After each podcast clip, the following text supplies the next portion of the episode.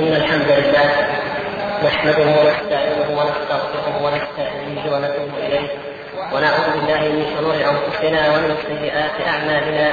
من يهد الله فلا مضل له ومن يضلل فلا هادي له. وأشهد أن لا إله إلا الله وحده لا شريك له. وأشهد أن محمدا عبده ورسوله.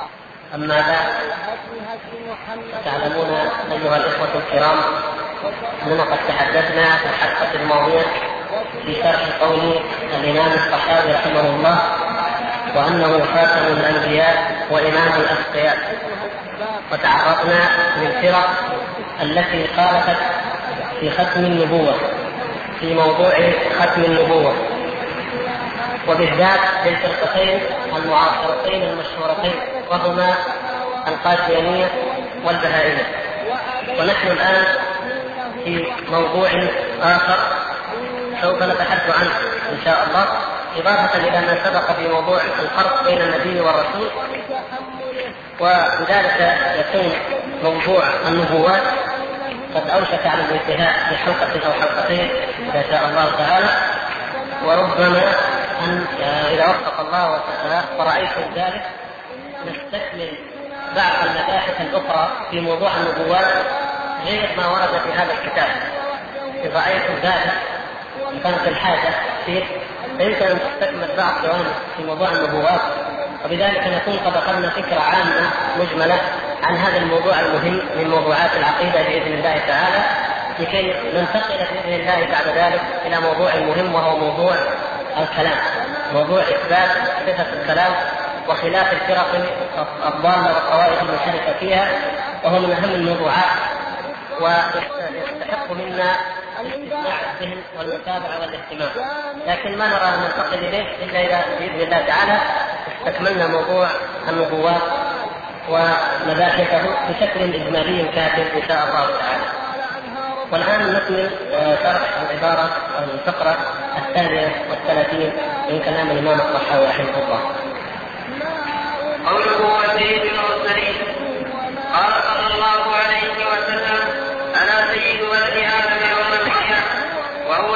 يشق عنه القبر واول شافع واول مشفع رواه مسلم. وفي أول حديث الشفاعة أنا سيد الناس يوم القيامة. وروى مسلم والترمذي عن مغفرة بن الأسقى رضي الله عنه قال قال رسول الله صلى الله عليه وسلم إن الله اصطفى كنانة من ولد إسماعيل واصطفى قريش من كنانة واصطفى من قريش بني هاشم واصطفاني من بني هاشم.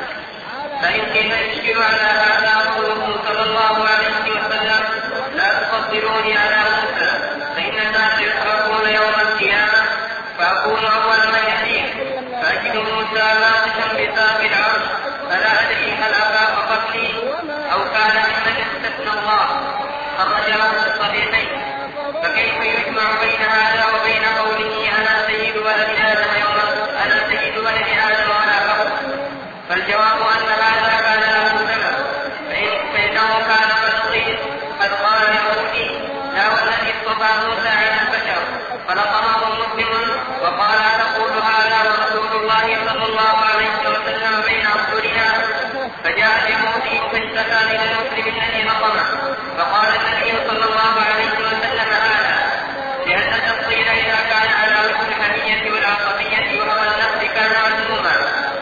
الجهاد بل إذا قاتل الرجل حمية عصبية كان مذموما فإن الله حرم الفقر وقد قال تعالى ولقد فضلنا بعض النبيين على بعض وقال تعالى تلك الرسل فضلنا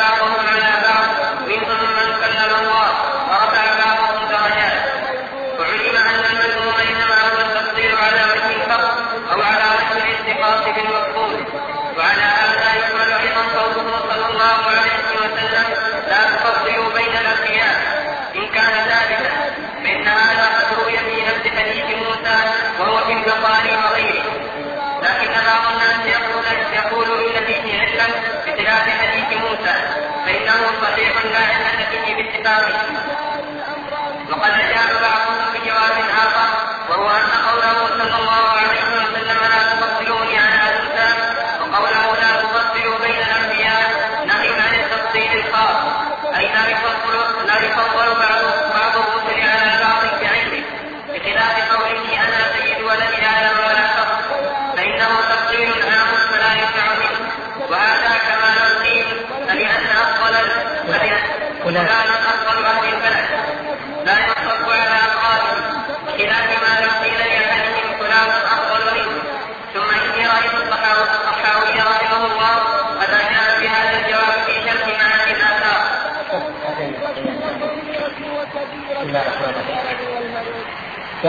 المؤلف رحمه الله تعالى الماكن قال وسيد المرسلين أي ونقول إنه صلى الله عليه وسلم خاتم المرسلين وإمام الاتقياء وسيد المرسلين وعلى ذلك علق الشارح رحمه الله تعالى بذكر هذه الأحاديث الصحيحة التي وردت فيها إثبات وهذه الصفة النبي صلى الله عليه وسلم ومنها الحديث الصحيح المعروف هذا الحديث ولد آدم يوم القيامة. وأول من ينشق عنه الأرض وأول شافع وأول مشفع. والموضوع لا عبارة فيه ولا إشكال من حيث أنه صلى الله عليه وسلم هو سيد ولد آدم. وإنما الشبهة التي تثار وخصوصا عند المتأخرين وانهم يريدون أن كلمه سيدنا رسول الله صلى الله عليه وسلم يريدون أن هذه الكلمة تصبح شعارا وتتخذ سنة في الخطب وفي المقالات وفي المواعظ حتى إن بعضهم يذكرها في التفهد في الصلاة ويقول لماذا لا نقول وأشهد أن سيدنا واللهم صل على سيدنا محمد وعلى آل سيدنا محمد. ويقولون إن هذا اللفظ قد ثبت أن أنه صلى الله عليه وسلم هو سيد ولد آدم هذا كافر. وأن الذي يقول اللهم صل على سيدنا محمد في صلاته أو في خطبة الجمعة مثلا أو غير ذلك أفضل من الذي يقول بدون سيد بل ليس الأمر فقط عند حدوث الافضليه وإنما يقولون إن الذي لا يقول أشهد أن سيدنا محمدا عبده ورسوله هذا جاهل للنبي صلى الله عليه وسلم أو يكره الرسول صلى الله عليه وسلم والعياذ بالله. وقد سبق أن قلنا وبينا أن مما إجمع عليه أهل السنة والجماعة أن من كره شيئا مما جاء به الرسول صلى الله عليه وسلم فهو كافر بل من كرهه صلى الله عليه وسلم من كان في قلبه أدنى كراهية الرسول صلى الله عليه وسلم فإنه كافر قطعا وإن أظهر الإسلام وأظهر الشعائر فهو من المنافقين الذين لا يقبل منهم عمل بل هم بالدرك الاسفل من النار. فكراهيه الرسول صلى الله عليه وسلم كفر. الاتهام إذا خطير المسألة خطيرة.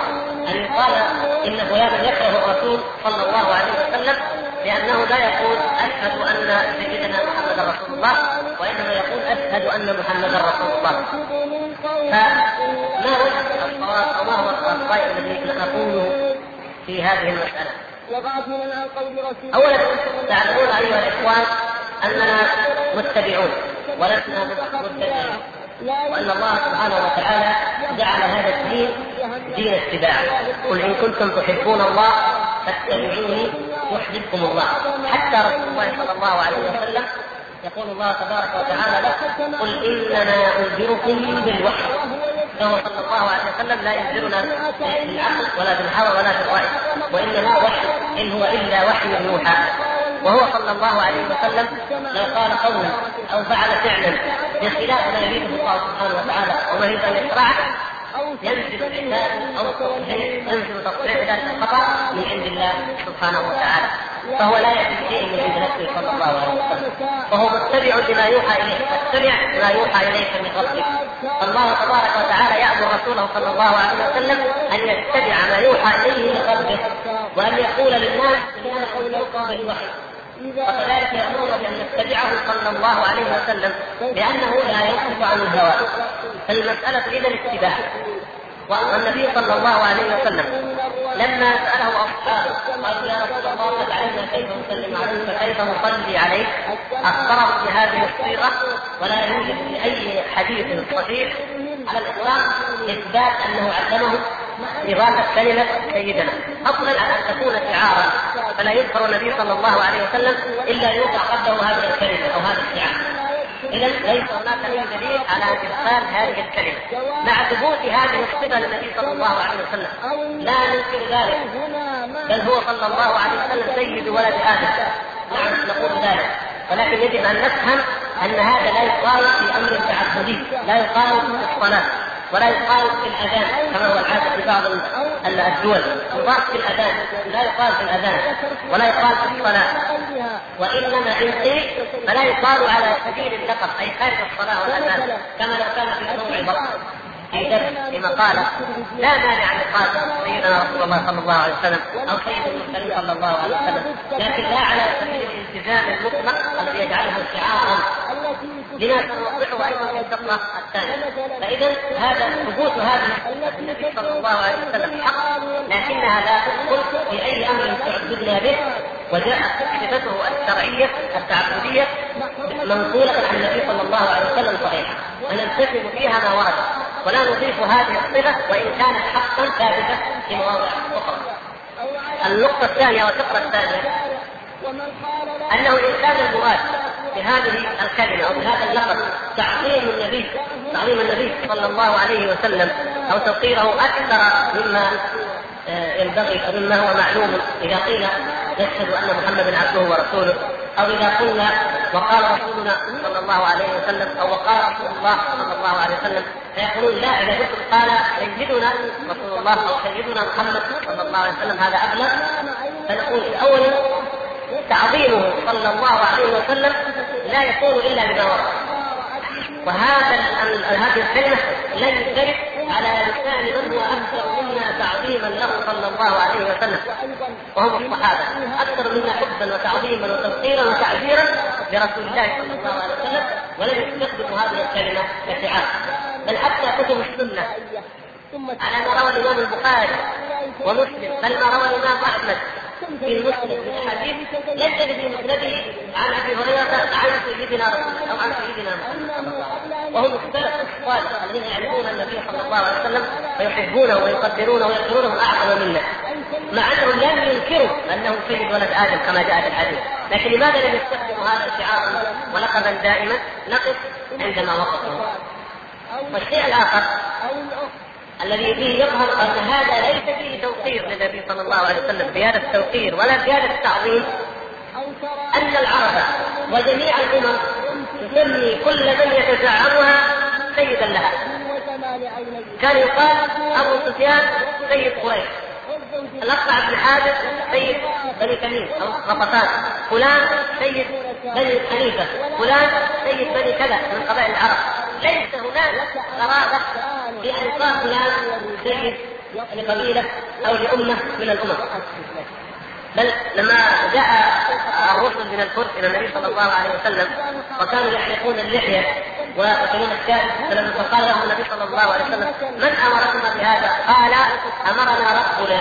ربنا يعني ملكهم كسرى. فربنا بمعنى سيدنا. كما جاء في القرآن وألقي سيدها لدى الباب زوجها وصاحبها. هذه الكلمة المقصود هذه الكلمة تطلق على من يملك عبدا مملوكا رقيقا فيقال له هذا سيدنا تقول للزعيم أو الأمير الذي أنت تنتمي إليه هذا سيدنا يقول الإنسان لاي انسان آخر ينتمي إلى امم الامم فلان سيد بني فلان أو فلان سيد الدولة الفلانية أو الطائفه الفلانية. ليس هناك في هذا الكلام ليس في هذه العبارة نفية اختصاص أو تصريف اللهم إلا أن هذا الرجل مفضل على قومه إذا قلنا فلان سيد بني تميم يفهم من ذلك أنه في حدود قبيلة بني تميم هذا أكبر واحد فيهم أو هو زعيمه أليس كذلك؟ فإذا قال ابن تميم سيدنا الأقرع أو سيدنا فلان مثلا عيينة وإذا قال أصحاب النبي صلى الله عليه وسلم سيدنا محمد استويا لاحظتم كيف؟ هذا سيد أهل المدينة وهذا سيد بني حنيفة ولا بني تميم، إيش الفرق؟ هذا سيد سيد. ليس كذا، النبي صلى الله عليه وسلم اعلم من ذلك. لقبه أو اسمه أو صفته أعظم من كونه مجرد سيد التي يفهم منها الدعامة الدنيوية العادية. لأنه رسول الله صلى الله عليه وسلم. فلهذا كان الصحابة على وعي وفهم وسنة واتباع لما كانوا يقولون أمرنا رسول الله صلى الله عليه وسلم. أرسلنا رسول الله. الله قال رسول الله. الكلام هنا يسند إلى رسول الله. فهو رسول رب العالمين. هذه ميزته التي لا يشاركه فيها أحد من العالمين في عصره على الاطلاق وهذه هي التي بموجبها يلزم جميع العالمين أن يخضعوا لقوله وأن يخضعوا لأمره ونهيه ويتبعوه. لأنه يتكلم من عند باسم باسم رب العالمين. ومن عند رب العالمين يوحي إليه. فإذا قال قال لنا رسول الله إذا هذا الكلام من عند الله عز وجل بواسطة رسوله صلى الله عليه وسلم فيجب أن نتبعه. لكن قال سيدنا فلان قالوا نحن قالوا ولذلك رد النبي صلى الله عليه وسلم على صاحبي كسرى قال ولكن ربي امرني ما قال أنا سيد قومي؟ وأمرتهم بإعفاء اللحى وسيدكم امركم بإعفاء الشوارع إذا سيدين واحد يأمر واحد. هذا يأمر قومه وهذا يأمر قومه. لكن هذا يقول الربي الذي هو الله عز وجل أمرني بكذا أما ذلك فهو ربكم سيدكم بشر مثلكم فالشاهد يا اخوان أنه ليس تعظيما للنبي صلى الله عليه وسلم أن قال له هذه العبارة كما يظن البعض.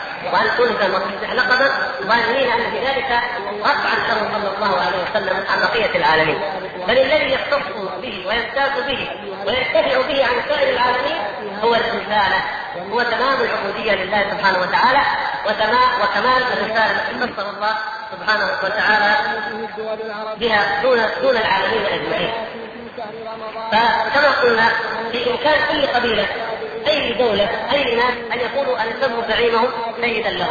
ولكن الرسول صلى الله عليه وسلم ليس بمجرد أنه سيدنا يجب علينا أن نطيعه وإنما لأنه رسول رب العالمين صلى الله عليه وسلم.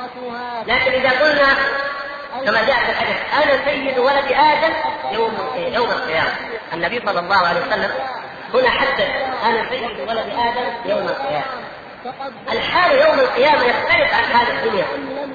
يختلف تماما يوم القيامة ينادي الرب تبارك وتعالى أين الجبارون؟ أين المتكبرون؟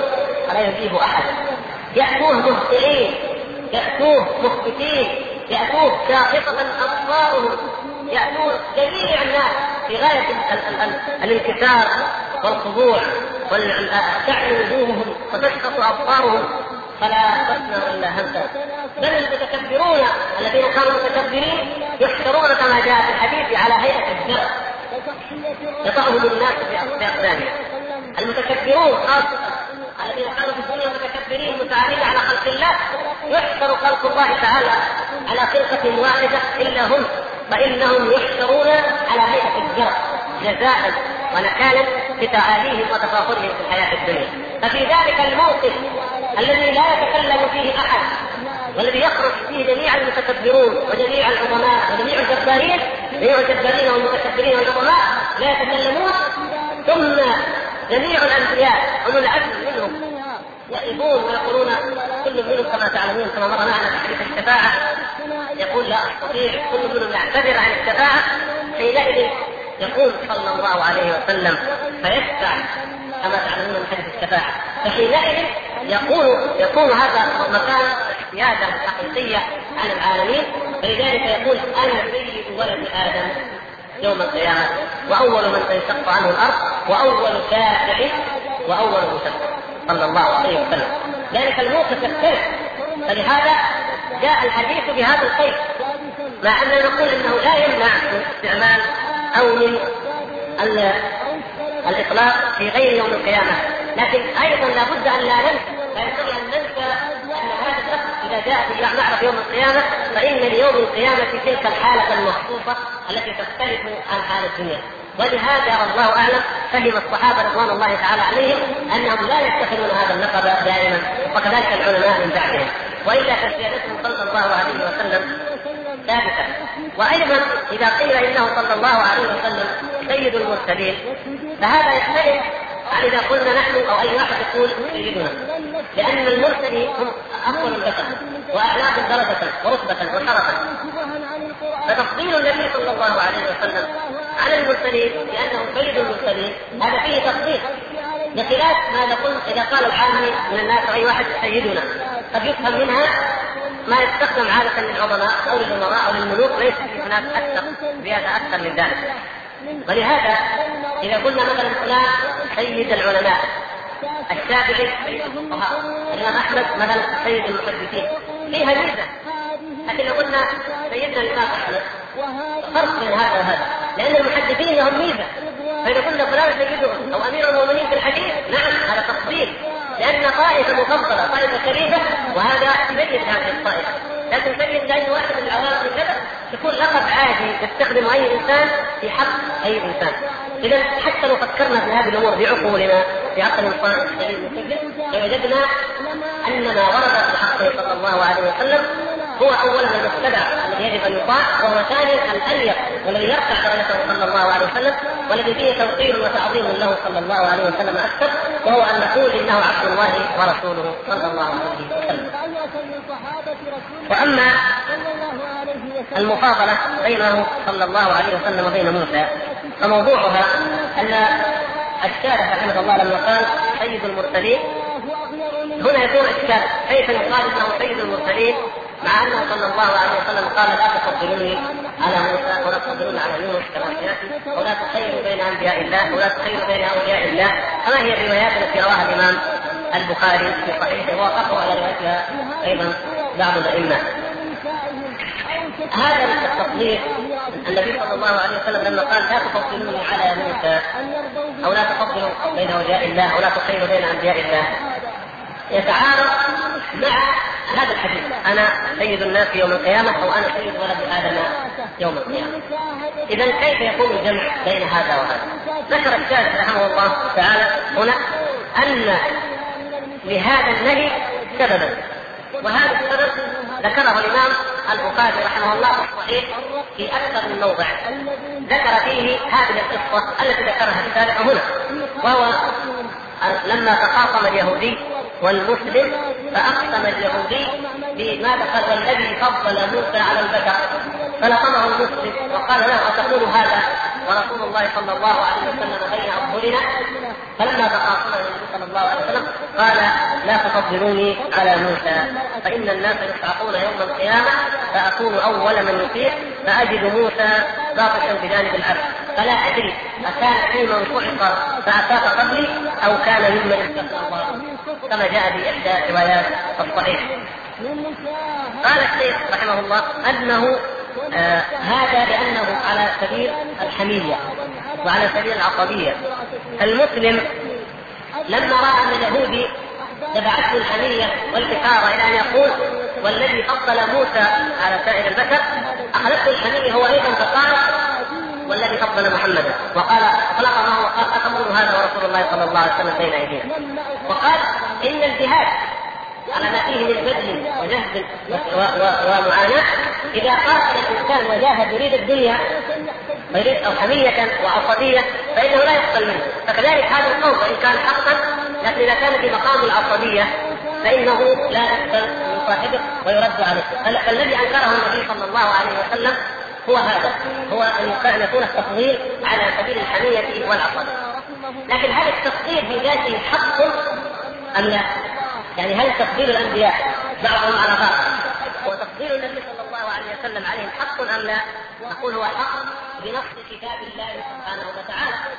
يقول الله تبارك وتعالى تلك الرسل فضلنا بعضهم على بعض ويقول ولقد فضلنا بعض النبيين على بعض والله سبحانه وتعالى أيضا كما سيأتي في قصة عليه السلام أمر نبيه صلى الله عليه وسلم أن يقتدي ببعض الأنبياء وفي نفس الوقت بهداهم أولئك الذين هداهم الله فبهداهم اقتدر وفي نفس الوقت قال فاصبر لحكم ربك ولا تكن كصاحب الحوت. إذا يقول لا تفعل مثل هذا. فهذا تفضيل لمن امره الله سبحانه وتعالى بأن يقتدي به وأن يكون مثله. وهناك أيضا فيها أن ما غيره غير ذلك فإنه عمله فإنه مقبول بالنسبة لذلك الفضل واختص الله سبحانه وتعالى بعض انبيائه بما لم يختص به الآخر كما هو معلوم من اختصاص إبراهيم عليه السلام لأنه جعله إماما للناس. قال اني جعلت للناس اماما واختص موسى عليه السلام. بكلامه واختص محمد صلى الله عليه وسلم بامور سبقت معنا في الحلقة الماضية. وفي نفس الحديث الذي مر معنا في الحلقة الماضية يقول النبي صلى الله عليه وسلم كما في رواية مسلم فضلت على الأنبياء بست ثم ذكرها اذا تفضيله صلى الله عليه وسلم على الأنبياء وتفضيل الأنبياء بعضهم على بعض. هذا صحيح وثابت لا شك. وأما أما هذه الرواية فإنها تحتمل كما قال المؤلف تخرج على أحد التخريجات. إما أن الهوى والعصبية الحمية العصبية مردودة مردودة مذمومة ولذلك لا يجوز التفضيل على هذا السبيل كما ذكر هو رحمه الله. وإما أن يكون النهي عن التفضيل المعين. يعني لا تقول على هذا الكلام على هذا الوجه لا نقول لوط مثلا أفضل من موسى أو موسى أفضل من عيسى المعين هذا يشكل هذا هذا كما إذا قلت فلان أفضل من فلان فانك تشعر بأنه أفضل. لكن لو قلت فلان أفضل أهل البلد كما ذكر المثال هنا فلان أفضل من البلد أفضل أهل البلد. فانت تمنع منه ليس في ذلك. تعميم ما إلى أحد بعينه فهو معقول ولا بأس به. أن تقوله فلذلك يقول يعني على بناء على هذا القول نقول إن رسول الله إن رسول الله صلى الله عليه وسلم أفضل الأنبياء لكن لا نعين. نقول النبي صلى الله عليه وسلم أفضل من النبي فلان. على هذا الوجه هذا الوجه ذكره المؤلف رحمه الله وذكر قبله الوجه الذي الآخر. ثم ذكر أيضا نقل ثالث وهو أن هذه الزيادة غير ثابتة. زيادة لا تفضلوني على موسى وأنا في الحقيقة لا أعلم لم أجد لهذه الرواية ما يقدح فيها.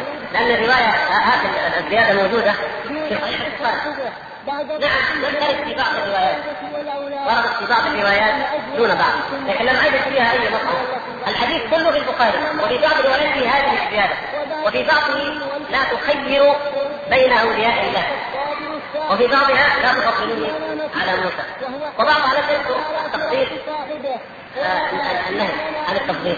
فلم أجد ذات مطعنا فيها ولم أجد الحافظ بن حجر رحمه الله تعالى ذكر فيها أي مطعن فالمؤلف رحمه الله أيضا هنا لم لم يبين. يقول إن كان ثابتا وعلى هذا يحمل أيضا قوله صلى الله عليه وسلم لا تفضل بين الأنبياء إن كان ثابتا. مع أن هذا ثابت في البخاري في كتاب الأنبياء. يقول فإن هذا قد روي في نفس حديث موسى وهو كذلك. وهو في البخاري وغيره. لكن بعض الناس يقول إن فيه علم. لم يبين العالم ولم يبين العلم. ولعلنا إن شاء الله نتعاون جميعا. ومن الإخوان خاصة الشيخ عبد الله جزاه الله خير موجود معنا الان أن نعرف ما هي هذه العلة. ويبدو لي أن المؤلف لم لم يذكر إلا الشذوذ إن كان أن هذه الرواية لم ترد في جميع الروايات. هذه اللفظة لم ترد في جميع الروايات. أخي على طريق الحق. هنا منتصف الشريف. ويقول ولقد فضلنا بعض النبيين على بعض. فيأتي رواية أو زيادة في إحدى الروايات وتقول لا تفضلوا بين الأنبياء. هذا باب يعني محمل أو وجه لمن يقول إن هذه الرواية ربما تكون كاذبة. لكن لا نذهب إلى ذلك إلا إذا تيقنا ولم يمكن الجمع. فالذي ينبغي لنا أن نعلمه نحن في هذا أن النبي صلى الله عليه وسلم هو أفضل الأنبياء. هذه حقيقة ثابتة. وأن التفضيل بين الأنبياء حق كما هو صريح القرآن. وأن هذه الزيادة نخرجها على أحد هذه البخاري. إما لأنها هوى وحمية وعصبية وإما لأن فيها تفضيلا معين معين على معين وإما على آه، سبيل الكلام الذي قاله الثالث هنا النقطة الثالثة وهو إنها متكلم فيها. والذي يبدو والله أعلم أن الكلام فيها لا يقدح ليترجح لدي أو الآن مبدئيا أن قوله صلى الله عليه وسلم لا تفضل بين الأنبياء ليس هو آه، تخصيصا ولا معارضا لما جاء في القرآن من تفضيل الأنبياء بعضهم على بعض. وإنما هو من باب التعليم للتأديب الأدب مع الأنبياء صلوات الله وسلامه عليهم فإذا جاءنا على رسول الله صلى الله عليه وسلم أو جاء عن الله سبحانه وتعالى التفضيل فإنه حق ونقول به. لكن نحن المقصود أن نحن لا ننقل من أنفسنا مفضلين فنقول فلان أفضل من فلان بدون علم من كتاب الله ولا من سنة رسول الله صلى الله عليه وسلم. فإن هذا ليس من التأدب مع الأنبياء. ولعلنا نوضح ذلك ما سيأتي في في موضوع تفضيل النبي صلى الله عليه وسلم على يونس بن متى فمن باب الأدب ومن قبيل الأدب لا نفضل نبي على نبي، لكن إذا وجدنا علما إذا وجدنا علم كان نقول إن نوحا وموسى وعيسى مثلا من أولي العزم واولي العزم أفضل من غيرهم. هذا لا بأس وهذا حق. أو نقول إن موسى عليه السلام هو أفضل أنبياء بني إسرائيل. هذا أيضا حق. وهكذا هناك عبور يعني كلام صحيح لأن التفصيل فيها جاء من عند الله ومن عند رسول الله صلى الله عليه وسلم. على أن بعضكم قد يقول لم لا يكون ذلك في أول الإسلام؟ وقد خطر لي ذلك. لما قد تكون الخصومه وقعت بين اليهودي وبين المسلم في أول الإسلام بدليل أن هذا اليهودي كان من يزال يعيش في المدينة ومعلوم أن اليهود اجلوا من المدينة على فترات كما حصل بني قينقاع وبني قريظة وبني النظير كما تعلمون وان تكون الآية الآية نزلت متأخرة مثلا لكن هذا لا نستطيع أن نقوله إلا إذا تأكدنا تماما من تاريخ نزول الآية. هذا الذي يحضرنا في هذا الموضوع والله تبارك وتعالى أعلم. ننتقل لتفضيله صلى الله عليه وسلم على يونس بن مكة. وأما ما يروى أن النبي صلى الله عليه وسلم قال لا تفضلوني على يونس بن متى؟ وأن بعض الشيوخ قال لا يفسر لهم هذا الحديث حتى يرضى اثمانا جزيلا فلما اعطوه ذكره بأن قرب بأن قرب يونس من الله وهو في بطن الحوت كقربه من الله ليله ليلة المعراج. وعدوا هذا تفسيرا عظيما. وهذا يدل على جهلهم بكلام الله وبكلام رسوله لفظا ومعنى. فإن هذا الحديث بهذا بهذا اللفظ لم يروه أحد من أهل الكتب التي يعتمد عليها. وإنما اللفظ الذي في الصحيح لا ينبغي لعبد أن يقول أنا خير من يونس بن متى. وفي رواية من قال إني خير من يونس بن متى فقد كذب. وهذا اللفظ يدل على العموم. لا ينبغي لأحد أن يفضل نفسه على يونس بن متى. ليس فيه نهي المسلمين أن يفضلوا محمدا على يونس. وذلك لأن الله تعالى قد أخبر عنه أنه سقطه الحوت وهو مريم أي فاعل ما يلام عليه. وقال تعالى وذنون إذ ذهب مخاطبا فظن أن لن نقدر عليه. فنادى في الظلمات أن لا إله إلا أنت سبحانك إني كنت من الظالمين. فقد يقع في نفس بعض الناس أنه أقبل من يونس. فلا يحتاج إلى هذا المقام إذ لا يفعل ما يلام عليه. فلا يحتاج عن الرجل. فلا يحتاج إلى هذا المقام إذ لا يكاد ما يلام عليه. ومن ظن هذا فقد كذب. بل كل عبد من عباد الله يقول ما قال يونس أن لا إله إلا أنت سبحانك إني كنت من الظالمين. كما قال أول الأنبياء وآخرهم فأولهم آدم قد قال ربنا ظلمنا أنفسنا إن لم تغفر لنا وترحمنا لنكونن من الخاسرين. وآخرهم وافضلهم وسيدهم محمد صلى الله عليه وسلم قال في الحديث الصحيح حديث الاستفتاء من روايه علي بن أبي طالب رضي الله عنه وغيره. بعد قوله وجهت وجهي آخره. اللهم أنت الملك لا إله إلا أنت أنت ربي وأنا عبدك ظلمت نفسي واعترفت بذنبي فاغفر لي ذنوبي جميعا. لا يغفر الذنوب إلا أنت. إلى آخر الحديث. وكذا قال موسى عليه السلام رب إني ظلمت نفسي فاغفر لي فغفر له إنه هو الغفور الرحيم. وأيضا فيونس صلى الله عليه وسلم لما قيل فيه فاصبر لحكم ربك ولا تكن كصاحب الحوت فنهى نبينا فنهى نبينا صلى الله عليه وسلم عن التشبه به وأمره بالتشبه بأولي العزم حيث قيل له فاصبر كما صبر أولو العزم من الرسل. فقد يقول من يقول أنا خير من يونس؟ للأفضل أن يفطر على من دونه. فكيف إذا لم يكن أفضل من دونه للافضل أن يفطر على من فكيف إذا لم يكن أفضل؟ فإن الله لا يحب كل مختال فخور. وفي صحيح مسلم عن النبي صلى الله عليه وسلم أنه قال أوحي إلي أن تواضعوا حتى لا يفطر أحد على أحد ولا يبغي أحد على أحد. الله تعالى نهى أن يظهر على عموم على عموم المؤمنين فكيف على نبي كريم؟ فلهذا قال لا ينبغي لعبد أن يقول أنا خير من يونس بن متى. فهذا نهي عام لكل أحد أن يتفضل ويفتخر على يونس. وقوله من قال إني خير من يونس بن متى فقد كذب. فإنه لو قدر لو قدر أنه كان أفضل فهذا الكلام يصير نصا فكيف فيكون كاذبا؟ وهذا لا يقوله نبي كريم بل هو تقدير مطلق أي من قال هذا فهو كاذب. وإن كان لا يقوله نبي كما قال تعالى لئن أشركت ليحبطن عملك. وإن كان صلى الله عليه وسلم مأثورا من الشرك لكن الوعد والوعيد لبيان مقادير الأعمال. موضوع تفضيل النبي صلى الله عليه وسلم ما قلنا هو ثابت ولا شك فيه. وقد بينا الوجه الذي نعرف به قوله نخرج به قوله صلى الله عليه وسلم لا تفضلوا بين أنبياء الله. فماذا نقول فيما يروى عنه صلى الله عليه وسلم؟ لا تفضلوني على يونس بن متى يقول المؤلف رحمه الله تعالى هنا قبل أن يشرح ذلك يقول يذكر قصه بعض أصحاب الطرق أو بعض أدعياء العلم الباطن. أحد الصوفية المشايخ الصوفية مدعين العلم الباطن. ولم أستطع أن اعثر على على تفصيله أو على اسمه. يقول أنا أفسر لكم أنا أفسر لكم ما معنى هذا الحديث لكن بشرط أن تأخذوا لي جزيلا أصحاب العلم الباطن إنما يدعون هذا الكذب والافتراء على الله من أجل المآرب الدنيوية.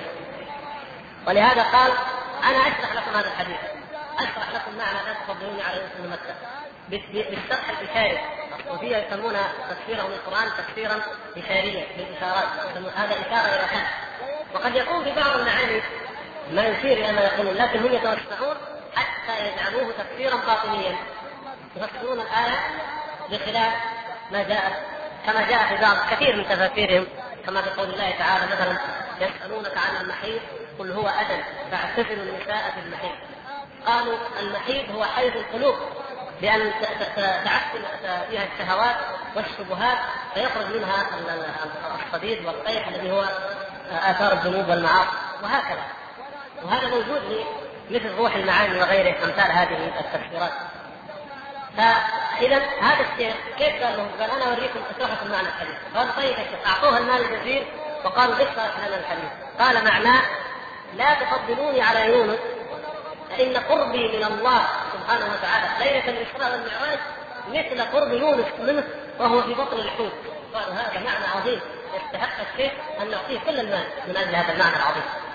يقول الشيخ رحمه الله الشرع هذا من جهلهم هذا دليل على جهلهم في كتاب الله سبحانه وتعالى. وجهلهم بمعاني حديث النبي صلى الله عليه وسلم.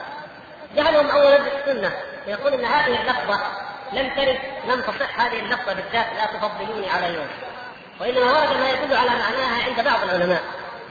في في الصحيح قوله صلى الله عليه وسلم من قال إني خير من يونس بن مكة فقد كذا من قال إني خير. فبعض العلماء فهم من هذا أنه يعنيه صلى الله عليه وسلم. لا أحد يقول إنه صلى الله عليه وسلم خير من يونس. هكذا فهم بعضهم. والبعض الآخر قال والمقصود من قال إني أي المتكلم إني خير أنا يعني المتكلم من يونس فقد كذب.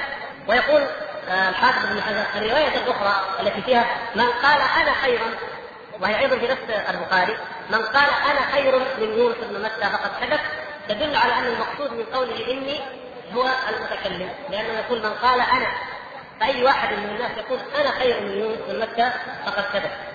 يقول اولا ما وردت هذه الرواية لم تصح هذه الرواية لم ترد صحيحة. والثاني على فرض انها ثبتت وأن هذا المعنى الذي فهمه بعض العلماء.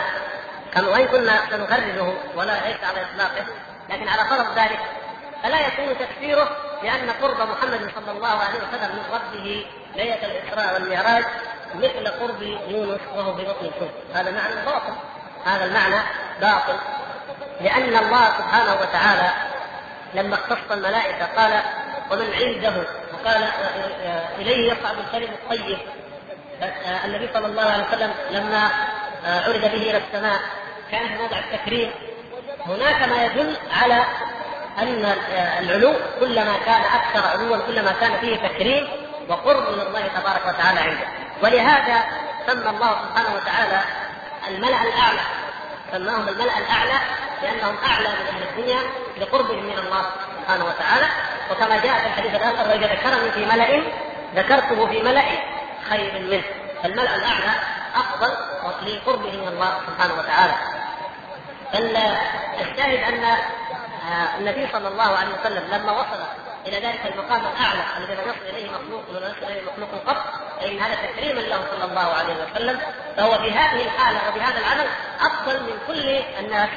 الذين لم يصلوا إليه حتى الأنبياء صلوات الله وسلامه عليهم أجمعين لم يحظوا بأن يصلوا إلى هذه الدرجة والى هذه المكانه فهذا تعظيم للنبي صلى الله عليه وسلم فهو أفضل منه. والله سبحانه وتعالى يثبت له العلو المطلق فهو عالي على جميع المخلوقات. وكلما كان الإنسان أعلى كلما كان المخلوق أعلى في العلو المعروف لدينا فإنه يكون أقرب إلى ربه سبحانه وتعالى ومن ذلك الملأ الأعلى والملائكة. نبقى بموضوع الروايات هذه. يقول إن هذا الحديث لا ينبغي لعبد أن يقول أنا خير من يونس أو لا ينبغي لعبد أن يقول إني خير من يونس بن متى ليس فيه منع آه، منع تفضيل النبي صلى الله عليه وسلم على يونس عليه السلام. وإنما الذي فيه النهي أن أحدا يفضل نفسه على يونس عليه السلام بأن يقول إن يونس فعل ما يلام عليه. وأنا لم أفعل ما ألام عليه. ولذلك فان فإن يونس عليه السلام قد استغفر كما وقد تاب وقال سبحانك إني كنت من الظالمين. فاذا هذا دليل على أنه فعل ما يلام عليه. ولذلك قال الله سبحانه وتعالى فاصبر لحكم ربك ولا تكن كصاحب الحوت. هذا نهي لأي أحد من الناس أن يدعي أو يقول إنه أفضل من يونس عليه السلام. أما النبي صلى الله عليه وسلم فلا شك أنه أفضل من يونس عليه السلام بل من جميع الأنبياء عملا بقوله تعالى تلك الرسل فضلنا بعضهم على بعض مع قوله صلى الله عليه وسلم فضلت على الأنبياء بست كما ذكرنا في الحلقة الماضية. يونس عليه السلام فعل ما يلام عليه. نعم لامه ربه سبحانه وتعالى لما أمره أن ينذر قومه ولكنه لم يصبر على أذاهم ولم يكن لديه العزم على مواجهته فلما كذبوه أبق إلى الفلك المشحون فساهم فكان من المدحضين فالتقمه الحوت وهو اذا كان هذا الفعل لامه الله سبحانه وتعالى عليه وهذا دليل على أنه لم يكن من اولي العزم الذين قال الله تعالى فيهم فاصبر كما صبر اولو العزم من الرسل. فاولو العزم أكثر أفضل من يونس عليه السلام. وأفضل من آدم عليه السلام أيضا في هذه الناحية لأنه قال قال الله تعالى في حقه ولم يجد له عزما فهو أيضا آدم عليه السلام لم يكن لديه العزم لذلك وقع في معصيه الاكل من الشجره لكن هل معنى هذا أن أحد من الناس يقول إنه فعل ما يلام عليه وأنا أفضل منه لأنني فعلت ما ما, ما لا ألام لم أفعل ما ألام عليه؟ لا. أما قوله إني تبت إليك إني كنت من الظالمين. فليذكر المؤلف أن هذه العبارة يقولها كل عباد الله. قالها آدم عليه السلام قال ربنا ظلمنا أنفسنا وإن لم لنا وترحمنا من الخاسرين. ربنا ظلمنا أنفسنا. معنى ذلك أي إقرار منهما بالصدق ربنا ظلمنا أنفسنا. وأيضا قال النبي صلى الله عليه وسلم في أكثر من حديث ومنها حديث ذكره المؤلف رحمه الله باستفتاء قوله صلى الله عليه وسلم أنت ربي وأنا عبدك ظلمت نفسي واعترفت بذنبي وأيضا قول موسى عليه السلام ربي إني ظلمت نفسي فاغفر لي إلى آخر ذلك. ويقول المؤلف رحمه الله الشارع إن الفقر محرم ومنهي عنه. ولا ينبغي للفاضل أن يفتقر على المقصود. الفاضل وإن كان فعلا عندك زيادة فضل على غيرك في شيء فلا ينبغي لك أن تقول أنا أفضل منك فكيف إذا كان المفضول يفتقر على الفاضل. كيف بأن يقول أحد من الناس كائنا ما كان في عبادته أو في ولايته إنه أفضل من بن وقد تستغربون أيها الإخوان تقول وهل يوجد أحد يقول إنه أفضل من نبي من الأنبياء؟ نقول نعم. كثير من فرق الصوفية وطوائفهم يرون أن الولي أفضل من النبي. فما بالكم بالنبي الذي ليس من أولي العزم والذي ذكر الله سبحانه وتعالى عنه هذا الفعل ولامه عليه وقال ولا تكن كصاحب الحوت. فهذا عندهم يكون أقل بكثير جدا. الولي أفضل من النبي إلى ان أفضل من أولي العزم من الأنبياء. هذا الولي عندهم. فكيف بالنبي الذي ليس من أولي العزم وكيف بالنبي الذي أيضا مع كونه ليس من العزم ورد في حقه فعل ما يلام عليه. هذا موجود وينتسبون مع ذلك إلى الدين وإلى الإسلام. فسواء كان من من أحد هذه هؤلاء الغلاة أو من غيرهم لا الفقر لا يجوز على أي إنسان فكيف بالفقر على نبي من الأنبياء؟ وأما هذا الذي الأرجح أنه كما قلنا ليس من قوله صلى الله عليه وسلم ليس هو المقصود صلى الله عليه وسلم. يعني قوله من قال إني خير من يوسف بن متى فقد كذب ليس معناه من قال إن محمدا صلى الله عليه وسلم أفضل من يونس بن متى لكن من قال أنا أي من قال عن نفسه ذلك. ويأتي هنا إشكال كما ذكر المؤلف أخيرا هنا يقول طيب لو أن نبيا قال ذلك لو أن نبيا قال ذلك فنقول إن الأنبياء يعني قد يقول الإنسان قول قد يقول القول أو قد يقال على سبيل الافتراض لا على سبيل الحقيقة. فإن النبي لا لا يقول ذلك لأنه لما علمه الله سبحانه وتعالى من الأدب ومن الفضل فقد يقال الشيء على سبيل الاحتمال. كما قال الله سبحانه وتعالى لئن أشركت ولقد اوحي إليك وإلى الذين من قبلك لئن أشركت ليحبطن عملك لو وقع هذا لحبط عملك بينما معلوم قطعا أن الشرك لا يقع من الأنبياء ولا سيما نبينا محمد صلى الله عليه وسلم. فمن المحال أن يقع من الشرك. لكن لو وقع ذلك فإنه حينئذ يكون, تكون تلك العقوبة. فهذا هو المقصود. أن النبي الكريم لا يقول إنه أفضل. أي نبي لا يقول أنا أفضل من يونس بن متى على سبيل الفقر وعلى سبيل التنقص ليونس بن متى عليه السلام. فإن القول الذي قاله يونس قاله كل الأنبياء من نبينا محمد صلى الله عليه وسلم فما دونه وهو أفضل الأنبياء جميعا. فهذا خلاصة القول في تفضيله صلى الله عليه وسلم على يونس.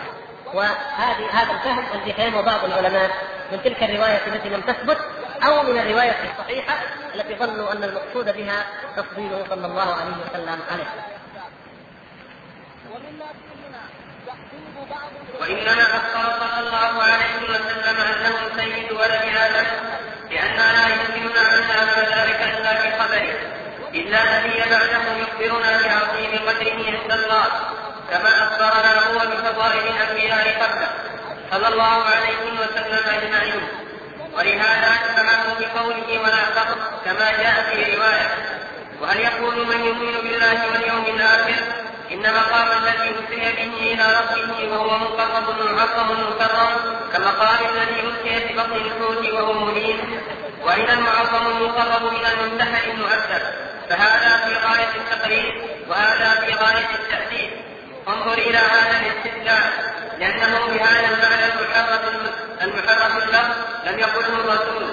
وهل يقاوم هذا الدليل على نفي علو الله تعالى عن خلقه الأدلة الصحيحة الصريحة القطعية على علو الله تعالى على خلقه التي تزيد على ألف دليل. كما يأتي الإشارة إليها أن قول الشيخ رحمه الله محيط بكل شيء وفوقه إن شاء الله تعالى. يقول طيب ما وجه هنا ياتي ما وجه قوله صلى الله عليه وسلم أنا سيد ولد آدم يوم القيامة؟ مع القول لأنه صلى الله عليه وسلم آه، نهى عن عن الفقر وعن التفضيل وأمر بالتواضع. التفضيل حق وقوله صلى الله عليه وسلم افضل الأنبياء حق. وقال صلى الله عليه وسلم أنا سيد ولد آدم وهذا حق. طيب كيف نجمع بين هذا؟ وبين هذا وبين النهي عن المفاخره والمفاضله الجمع يقول لأنه صلى الله عليه وسلم لا يعلم فضله ولا يعلم تفضيله على الأنبياء إلا بالوحي. والوحي من أين يأتينا؟ عن طريقه صلى الله عليه وسلم. فاذا هو يخبرنا صلى الله عليه وسلم يخبرنا بذلك. فهذا من قبيل الاخبار ولهذا توضح الرواية الأخرى وإن كان فيها ضعفا وهي رواية ولا فقر فقوله ولا فقر أي لم أقل إني سيد ولد آدم يوم القيامة على سبيل الفقر فإن الفقر منهي عنه. والأمر والحال والشان هو كما قال صلى الله عليه وسلم يا عباد الله تواضعوا حتى لا يفقر أحد على أحد.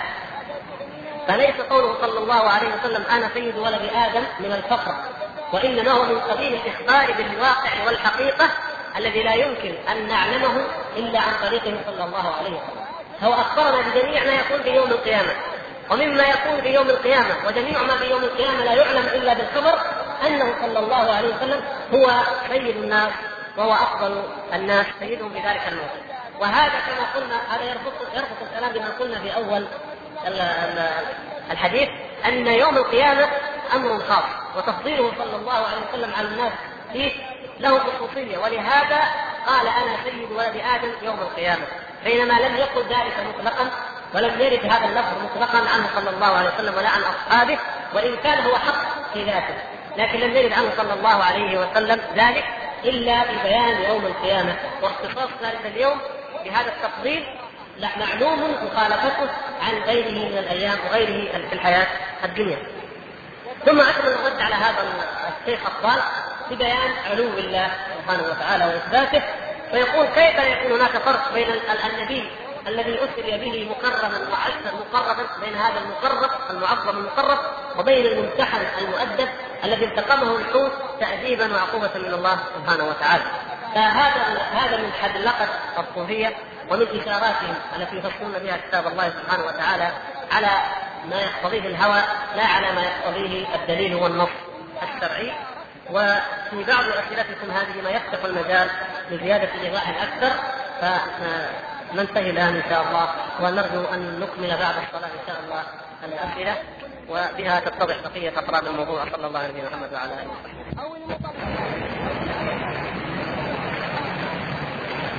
نستعرض الأسئلة. نجيب عليها إن شاء الله بما يفتح الله. مع تنبيه إلى أن الفقره بعض الفقرات فيها شيء من الغموض مثل قوله وقوله من قال إني خير من يونس بن مكه فقد كذب فإنه لو قدر أنه كان أفضل. فهذا الكلام يصير نقصا فيكون كاذبا وهذا لا يقوله نبي كريم بل هو تكبير مطلق. يعني بعض العبارات قد فيها شيء من الغموض لكن المراد إن شاء الله كما أوضحنا ارجو انكم قد استوعبتموه وهو أن النبي صلى الله عليه وسلم نفضله على جميع الأنبياء كما ثبت ذلك. لكن هو صلى الله عليه وسلم أو غيره من الأنبياء لم يقل أحد منهم ولا يقول أحد منهم إني أفضل من فلان من الأنبياء لأنهم متأدبون صلوات الله وسلامه عليهم.